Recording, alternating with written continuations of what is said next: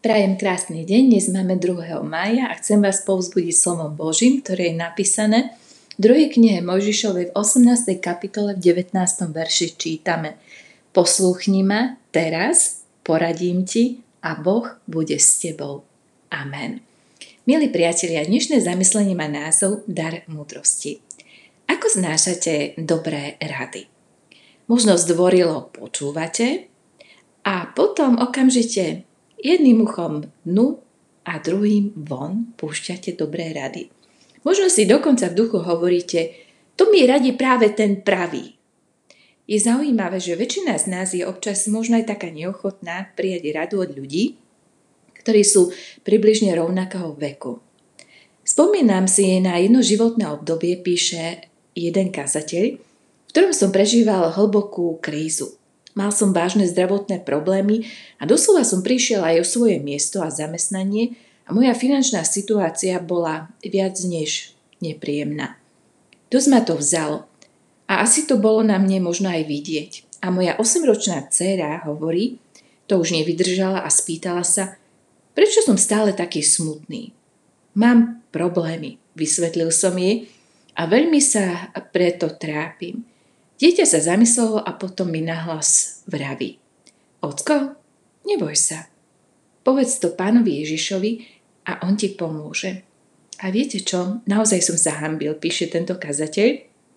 Takto mi musela poradiť moja dcéra, žiačka tretieho ročníka. A do smrti na to nezabudnem. Prežili ste aj vy niečo podobné, milí priatelia?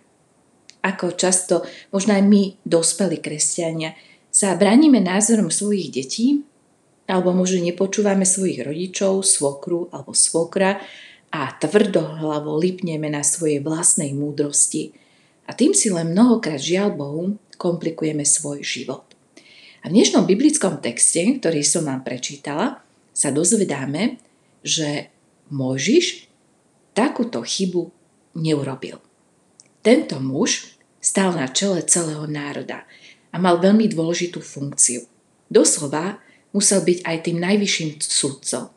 A nie je divu, že mu pracovné povinnosti začali prerastať cez hlavu a Mojžiš nedokázal sám túto situáciu správne posúdiť. A teraz prichádza jeho svokor s dobrou radou.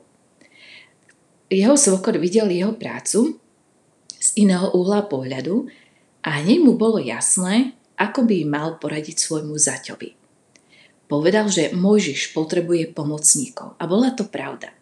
Práca sa musí rozdeliť medzi skupinu spoľahlivých ľudí, ktorí prevezmú diel zodpovednosti a pomôžu svojmu vodcovi niesť ťažké bremeno. Čo urobil Mojžiš? Prečítajte si v tomto príbehu. Biblia hovorí, že naozaj Mojžiš poslúchol radu svojho svokra a urobil všetko, čo mu povedal. Učme sa aj my byť vďační za dobré mienené rady a nesklzníme do posudzovania našich poradcov. Podľa ich veku či dôstojnosti nemusíme odpisovať.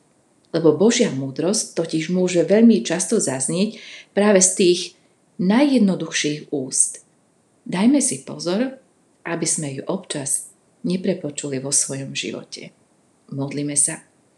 Milý Bože, prosíme ťa, daj nám silu, aby sme dokázali počúvať dobré mienené rady, ktoré nám pomôžu, aby sme neboli preťažení, ale práve naopak, aby sme s láskou ti slúžili oddane tak, ako to robil Mojžiš, ktorý poslúchal svojho svokra a naozaj túto dobrú radu prijal a v Biblii sa píše posluchni ma teraz, poradím ti a Boh bude s tebou.